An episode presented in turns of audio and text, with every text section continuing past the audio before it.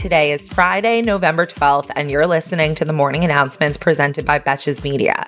I'm Sami Sage, and this episode is brought to you by Rothy's. Nothing says fall like soft, plush merino wool. For the third year in a row, Rothy's is launching an exclusive autumn collection featuring washable merino wool styles. They're incredibly comfortable, cozy, and 100% machine washable. And they come in a variety of colors, patterns, and styles. We're finishing up the week with a very light news day, starting with an update on the January 6th committee's attempts to get Trump to give up the documents that have been subpoenaed by the committee.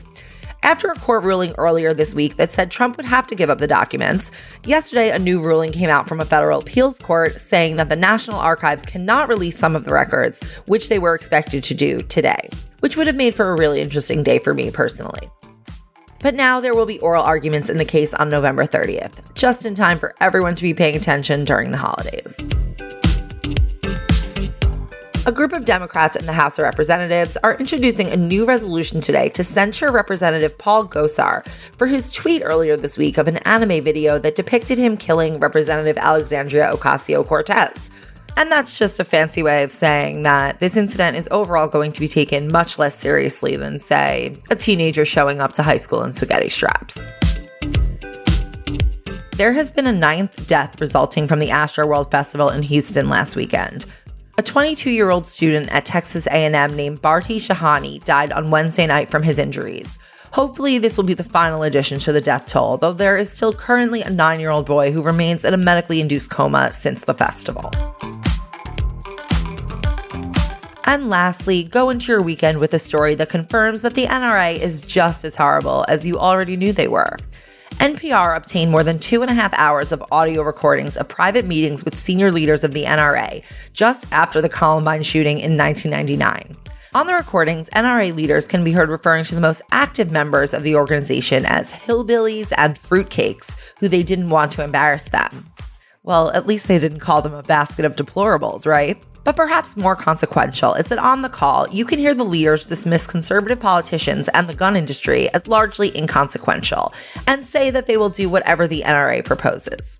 They also say that members of Congress have even asked them for talking points. And you can actually listen to the NRA leaders say these things themselves, confirming what we've known to be true all along at the link to this story in our show notes. Thank you for listening to the morning announcements, and thanks again to our partner, Rothy's. Rothy's are by far my most comfortable shoe. They allow me to walk around the city comfortably, all while wearing cute shoes and shoes that are washable in case they get dirty. And we have amazing news for any guys listening or anyone who has a partner who's a guy. Rothy's shoes aren't just for women anymore.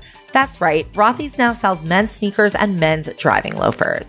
And Rothy's men's line features the same level of craftsmanship as Rothy's women's line. So, to help you welcome fall season in style, Rothy's is doing something special and giving our listeners this super rare opportunity for a limited time.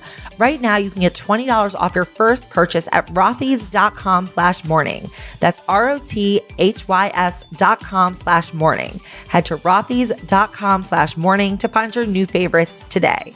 Until next week, I'm Sami Sage, and now you know what the fuck is going on.